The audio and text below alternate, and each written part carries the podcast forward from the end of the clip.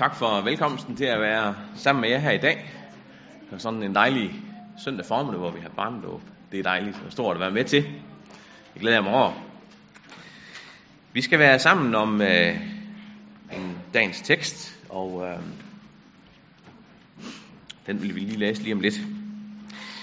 Jeg ved ikke, om I nogen øh, gange har tænkt på, at man vil godt være et andet sted. Øh, man havde ønsket, man havde været et sted. Og det var man ikke. Og det var nogle andre, der fik lov til at opleve. Og det vil vi være lidt sammen om i dag, og kigge lidt på det, hvordan det kan være. Men inden vi skal det, så vil vi bede sammen endnu en gang. Kære Gud, far i himlen, tak fordi vi får lov til at være sammen her om dit ord og dine sakramenter. Tak fordi vi kan få lov til at opleve, at Lea blev døbt. Og tak fordi vi også får lov til at være sammen i forventning om, at du vil komme i dit ord og tale til os.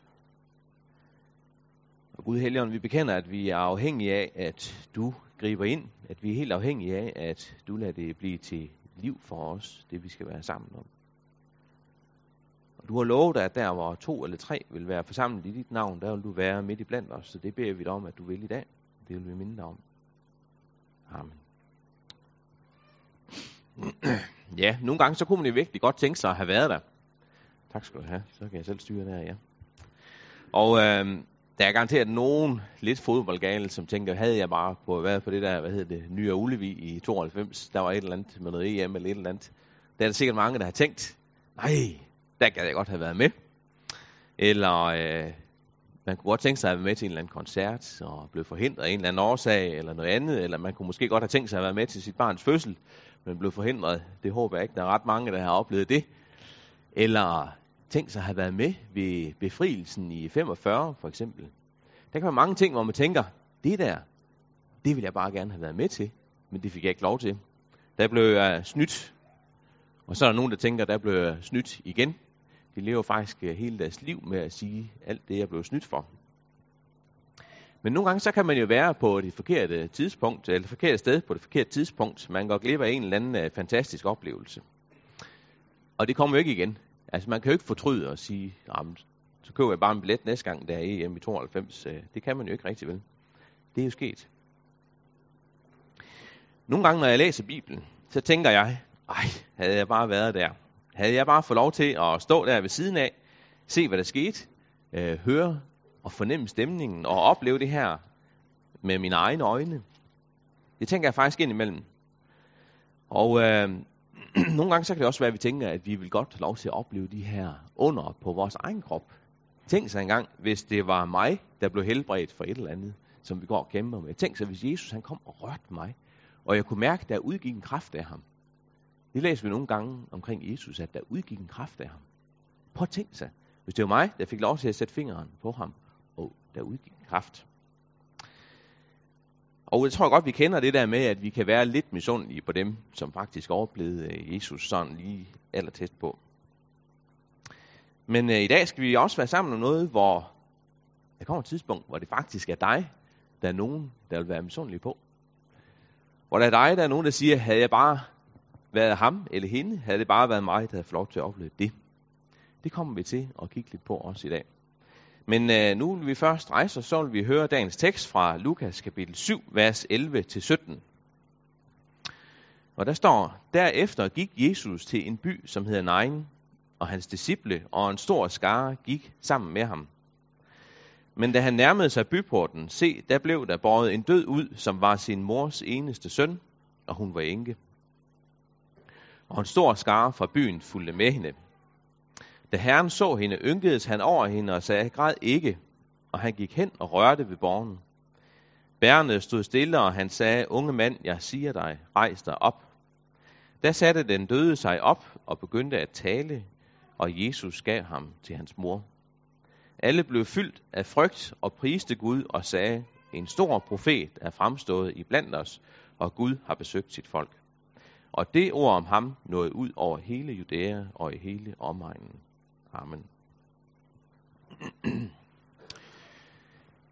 Tragedien den er sådan set til at få øje på her i øh, det, vi læser her. Uh, det er en enkeste, eneste søn, øh, som var død, og hun var øh, med andre ord ikke bare ramt af sorg, men hun var faktisk også øh, noget på den, fordi at Det var hendes øh, forsørgelse, der var truet. Der var stor optog, der følge med, læser vi. Så der har sikkert været meget medynk øh, fra omverdenen. Øh, men døden havde altså vundet her. Hendes fremtid var uvis. Hun skulle måske øh, leve af almisser op i templet. Det ved vi ikke rigtig noget om. Men øh, det er i hvert fald en tragedie af dimensioner, det her. Heldigvis så er vi ikke ret, altså er vi ikke mange, så er vi mange, der ikke forstår det her. Heldigvis så er vi mange, der ikke kan sætte os ind i det her. Men har vi mødt forældre, der har mistet, så kan vi godt fornemme, hvad det her det handler om. Man kan fornemme sorgen, men man kan ikke sådan leve sig ind i det, hvis ikke selv man har været der. Sådan er det. Øhm, men alle sammen har vi mødt døden i et eller andet omfang. Og så kan vi fornemme, hvad det her med sorgen det egentlig er for noget. Fordi sådan er det jo med døden. Døden får jo det sidste ord. Og hvad vil vi gøre ved det? Jamen, det kan vi ikke gøre så meget ved. Om man er, er velhavende og rig, øh, som Lars Larsen i 2019, eller om man er en fattig enke her på Jesu tid, så er øh, oplevelsen det samme. Døden må vi jo give til kort for, alle sammen. Døden er vores alles fælles nævner, for det kan vi ikke gøre noget ved. Det kommer til os alle sammen, uundgåeligt.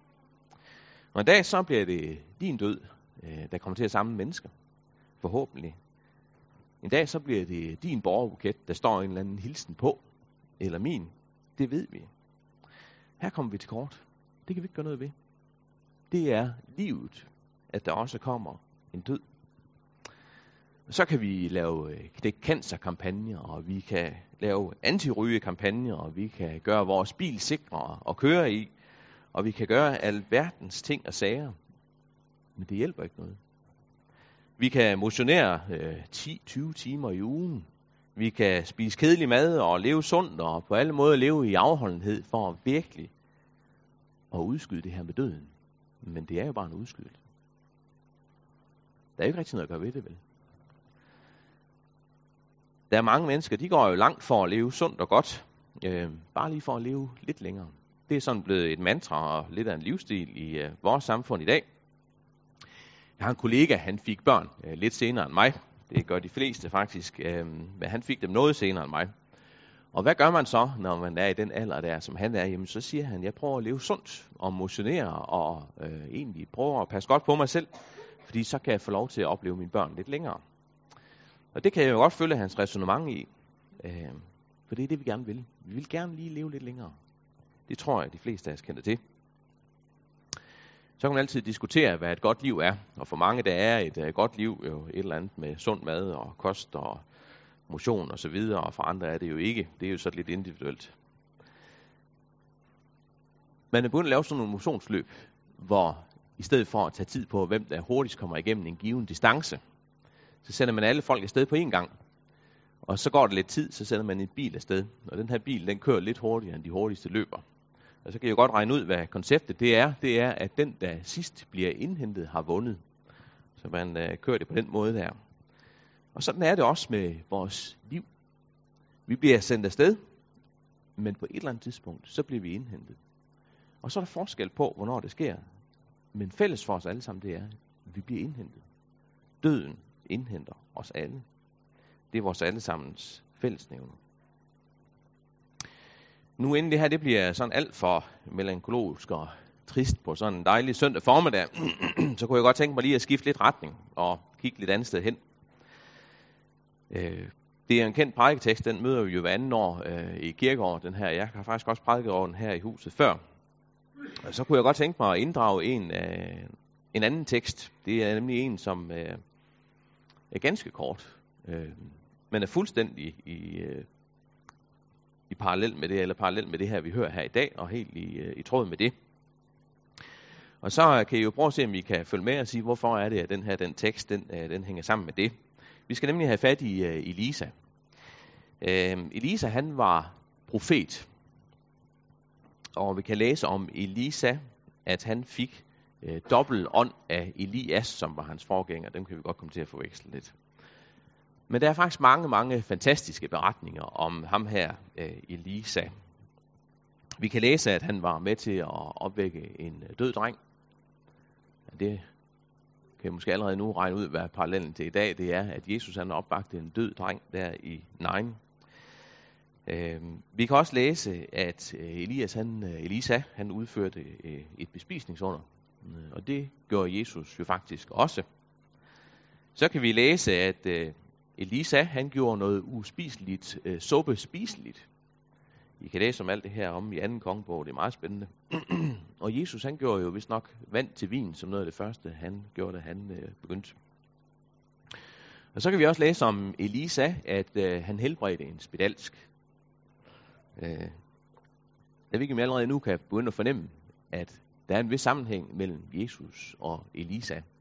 For alle de her ting, som Elisa han gjorde, det gjorde Jesus faktisk også. Man kan næsten øh, beskylde Jesus for at lave en slags øh, plagiat af Elisa, men det er jo ikke det, det handler om. Men der er påfaldende mange sammenfald. Men øh, min yndlingsberetning om Elisa, den sker faktisk efter han er død. Lisa, han var, selvom han var øh, med til at opvække folk fra de døde, så undgik heller ikke han døden. Han havde samme fællesnævner som alle os andre. Og så kom vi den her tekst øh, fra 2. kongebog, kapitel 13, vers 14. Der kan vi læse af ham her, som man kan kalde Elias, øh, eller Elisa, livets profet. Der står om ham, at han blev ramt af en dødelig sygdom. Det står der egentlig ikke så meget mere om det. Men det blev hans lod, at han blev ramt af en dødelig sygdom. Han slap ikke for det her. Og så kommer det lidt længere hen i kapitel 13, det her øh, to vers, at Elisa døde, og man begravede ham. År efter år trængte strejfskare fra Moab ind i landet. Da nogle folk engang var ved at begrave en mand, og de pludselig fik øje på en strejfskare, kastede de manden i Elisas grav. Og da manden kom i berøring med Elisas knogler, blev han levende og rejste sig op. Det står der. Prøv lige at tænke lidt over det her. Prøv at tænke over situationen, at de står og er ved at begrave, og det er jo trist. Og så kommer der de her røvere, som kommer ind. Og så skal de have gjort noget, og så ved jeg ikke, hvordan de har kastet et lig, om de har haft en i armen og en i benene, eller hvordan det har foregået. Men de har i hvert fald smidt ham i graven dernede til Elisas knogler. Og så sker der det her helt vildt underligt, at han bliver levende. Det er godt nok mærkeligt. Så bliver han levende. Og jeg har fantaseret lidt over det her, og, og tænkt, hvad har de sagt? Hvad har de sagt til hinanden? De har garanteret blevet noget vide i, i hovedet og se, ham er han jo været død, og så bliver han levende. Og hvad har manden sagt? Har han sagt af, eller har han sagt, hvad laver jeg her, eller hvad foregår der? Det er jo en helt skør beretning, vi kan læse her. De står med en død mand, og så rører han nogle knogler fra Elisa, og så pludselig bliver han levende. Og alt det fylder kun to vers i vores Bibel, af en eller anden mærkværdig årsag. Jeg tænker jo, hvis man arbejder med juniorer eller et eller andet, der skal lave et eller andet øh, dramastykke, så er det her jo oplagt øh, at fremføre. For det indeholder jo noget utroligt, det her. Noget helt fantastisk. Elisa, han er jo en af de mest tydelige messias billeder. Og helt tydeligt billede også her på, hvem Jesus han er. Døden kunne ikke vinde over Elisa, da han blev lagt i graven, i den forstand, at døden, eller livet, stadigvæk hængte ved ham. Der var jo liv i de her knogler, selvom han var lagt i graven. Der var jo liv, selvom døden til synlædende havde vundet første runde. Det er lidt værd at tænke over. Og nu vil vi så gå tilbage til vores tekst i dag. Vi møder flere ting i vores tekst i dag, men vi møder blandt andet i vers 16, at der står, at Gud har besøgt sit folk. De her ting omkring Elisa og mange andre ting i Gamle Testamente, det vidner alt sammen om Kristus. Det vidner alt sammen om, at Messias han skal komme, og han skal have de her egenskaber. Og nogle steder er det helt tydeligt, hvad han også skal gøre, når han kommer. Og det er det blandt andet omkring de her ting. det, som Elisa han fik lov til at pege frem på, om han selv vidste det, det ved vi ikke, men det han fik lov til at pege på med hans liv, det skete her. Blandt andet her i Lukas 7. Jesus, han kom, som han var lovet. Gud, han har besøgt sit folk helt, som han har lovet. Det gjorde han den dag, hvor Jesus han opvagte enten søn der i Nain. Jesus kom, han genoplevede døde, og han helbredte syge. I Esajas 26, vers 19, der står der, at dine døde bliver levende, deres lig står op, I der ligger i jorden skal vågne og juble. For din duk er lysets duk, og jorden bringer dødninge til live. På fantastisk måde, så er Gamle Testamente og Nye Testamente smeltet helt sammen. Så man kan ikke undgå at overse, man kan ikke undgå at se, at det, der står om i Gamle Testamente, det sker i Nye Testamente. Det, der handler om i Gamle Testamente, det peger frem for det, som kommer til at ske. Og det handler om Jesus. Lidt længere hen i kapitel 7, der kan vi læse, at øh, Johannes han øh, spørger, er det dig, der skal komme? Og så er det, at Jesus han svarede her, gå hen og fortæl Johannes, hvad I har set og hørt. Blinde ser, lamme går, spedalske bliver rene, og døve hører, og døde står op, som der i nejen, og evangeliet forkyndes for fattige. Det er det svar, som Johannes får. Hvorfor får han det svar? Det er fordi, det som sker, det er det, der er profeteret.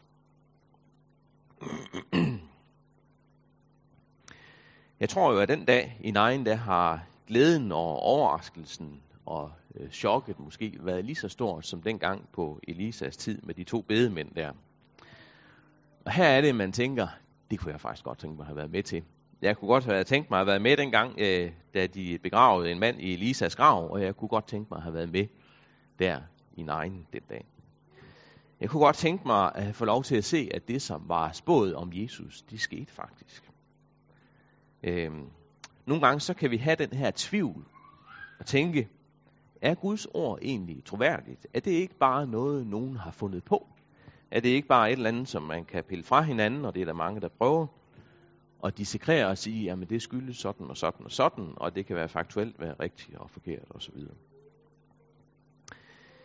Men troværdigheden og pålideligheden, den bliver understreget, når vi har med sådan nogle tekster her at gøre. Det, som blev talt og skrevet for mange år siden i helt andre bøger, det er det, som sker senere hen. Der er en historisk sammenhængskraft i ordet.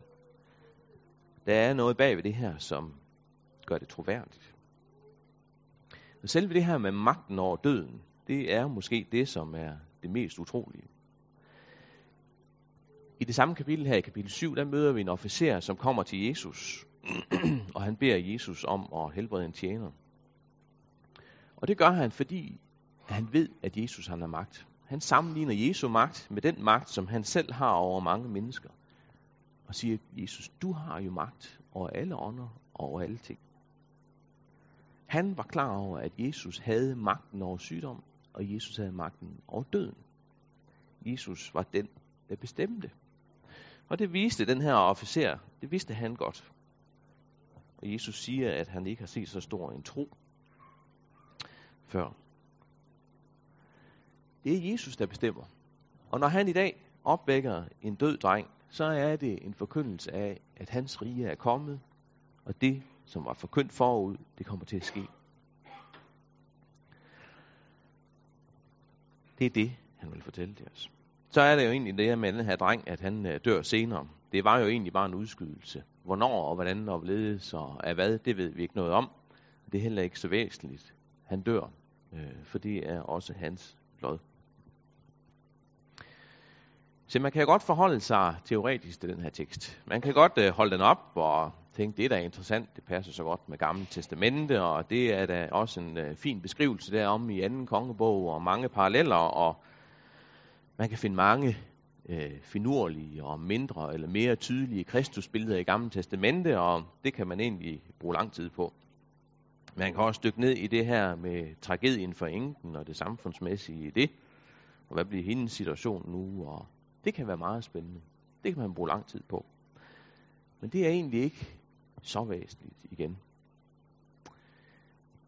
Kan I huske det der med, at man ønsker at opleve noget på første hånd? At man ønsker at se det med sine egne øjne og være øh, vidne til det. Man kan godt blive misundelig på dem, som er det. Men i dag, så bliver det her faktisk min tur. En dag, så er det mine knogler, der kastes i en grav, og dine knogler, der kastes i en grav. Det er mig, der kommer til at blive levende igen. Det handler om, at vi alle kan få lov at blive levende igen. Hvordan det kommer til at ske, helt nøjagtigt, det ved vi ikke. Bliver der et lys? Er det Jesus, der bukker sig ned og giver os hånden, som han gjorde ved drengen her? Det ved vi ikke. Kommer Jesus til at række os til hans far, sådan som han rakte den her dreng til hans mor? Og sige, her, her er mit barn. Det ved vi ikke. Vi kan gøre os mange tanker om, hvordan kommer det her egentlig til at være? Hvordan kommer det til at ske den dag? Og det synes jeg bare, at du skal gøre. Fantaser endelig omkring det her. Hvad kommer der til at ske den dag, du og jeg skal stå op til evigt liv? Hvad er det, der kommer til at ske med os den dag? Vi kan læse en hel masse mere i 1. Korinther 15, som er opstandelseskapitlet, hvor der står lidt mere om, hvad det her med opstandelsen det handler om. Men der kommer en dag, hvor du ikke skal tænke, bare det havde været mig, eller bare jeg havde været der. For der kommer en dag, hvor det er dig, og det er mig, der skal vinde over døden. Det bliver vores tur. Det bliver os, der bliver den dreng, der skal oprejses fra de døde igen. De nattegale, de har sådan lidt en sarkastisk øh, strofe, hvor de siger på et tidspunkt, ja, de bliver helt misundelige over dem, der allerede er kommet i jord. Og det er sådan øh, en øh, sang, som de har uh, lavet på en dag, hvor det, ting, det er helt træls og ærgerligt, som vi ser ude vestpå. Bare man allerede havde været i jorden. Og det kan man jo godt sådan sige, det er lidt galden humor for os, det her men for os, der tror på Jesus, så er det her faktisk helt anderledes relevant. Så er det nemlig sådan, tror jeg, at vi mange gange kan misundes dem, som er gået forud. Misundes dem, som allerede er kommet hjem. Misundes dem, som er kommet i det evige. Døden, den kan os, der tror på Jesus, bare smile af. Os, der har Jesus som herre og frelser. Os, der er døbt til at høre ham til. Vi kan se frem til, at døden indhenter os. En dag, så er løbet heldigvis slut, kan vi sige. Hvorfor det? Jo, det er det. Fordi, som Paulus han siger det i Filipperne 1, 21, for mig er livet Kristus, og døden er en vinding. Og lidt længere han siger han, der trækkes i mig fra begge sider. Jeg længes efter at bryde op og være sammen med Kristus, for det er langt det bedste. Men at blive i live er det mest nødvendige af hensyn til jer. Og den dobbelthed, den må vi leve i som kristne. At vi vil gerne hjem, for det vil være langt det bedste for os. Men nogle gange, så kan det godt være, at der er andre, der har brug for, at vi er i live. Men det bedste for os, det vil være at bryde op og være sammen med Kristus. Bibelen taler også om en fortabelse flere steder. Den taler også om, at der er nogen, der ikke har den her sejr. Der er nogen, hvor døden ikke er en vinding. Man kan øh, læse mange forskellige vinkler på det også. der er en øh, lignelse i øh, Lukas 16 omkring øh, den fattige Lazarus og en rige mand. Og så kan vi læse efter, at han er død, at den rige mand, han vil gerne have, at Lazarus kommer og giver ham noget at drikke, fordi han tørster. Men det kan han ikke, fordi der er en adskillelse. Den her adskillelse, den læser vi om i mange vinkler i Bibelen, men der er en adskillelse. Der vil være nogen, som ikke skal stå op til det evige liv sammen med Jesus. Det er dem, som vil være enormt misundelige på dig og mig, som har arvet himlen. Der er nemlig os, der får lov til at stå op. Det er os, der får lov til at være der på det helt rigtige sted, på det helt rigtige tidspunkt. Der kommer en dag, hvor Jesus han siger, rejs dig op til dig og til mig. Og det må vi se frem til. Så pyt være med, at vi ikke var med øh, i Nørre Ulevi, eller hvad det nu er, vi går glip af her i jorden. Hvis bare vi er med den dag, Jesus han kalder os og siger, rejs dig op og kom og vær sammen med mig i evigheden. Amen. Kære Gud, far i himlen, tak fordi vi får lov til at have et håb. Et håb om, at vi skal være sammen med dig i evighed. Et håb om, at din frelse og noget og tilgivelse, den bærer hele vejen hjem. Og at din opstandelse, det er vores opstandelse. Tak for livet her på jorden. Vil du hjælpe os til at leve det og velsigne det? Men vil du frem for alt holde fast i os, at vi må være sammen med dig. At vi må have dig som vores ven og som frelser, også den dag, vi skal herfra. Og her, du kender hjerterne. Du ved, hvad vi hver især kæmper med. Hvordan vi har det med dig, hvordan vi har det med andre. Jeg beder dig om, at også der her i dag, at vi må have dig som frelser. Vil du se ind i vores hjerter, kalde på os og bevare os på vejen hjem til dig, at vi må få livets sejrskrans sammen med dig. Amen.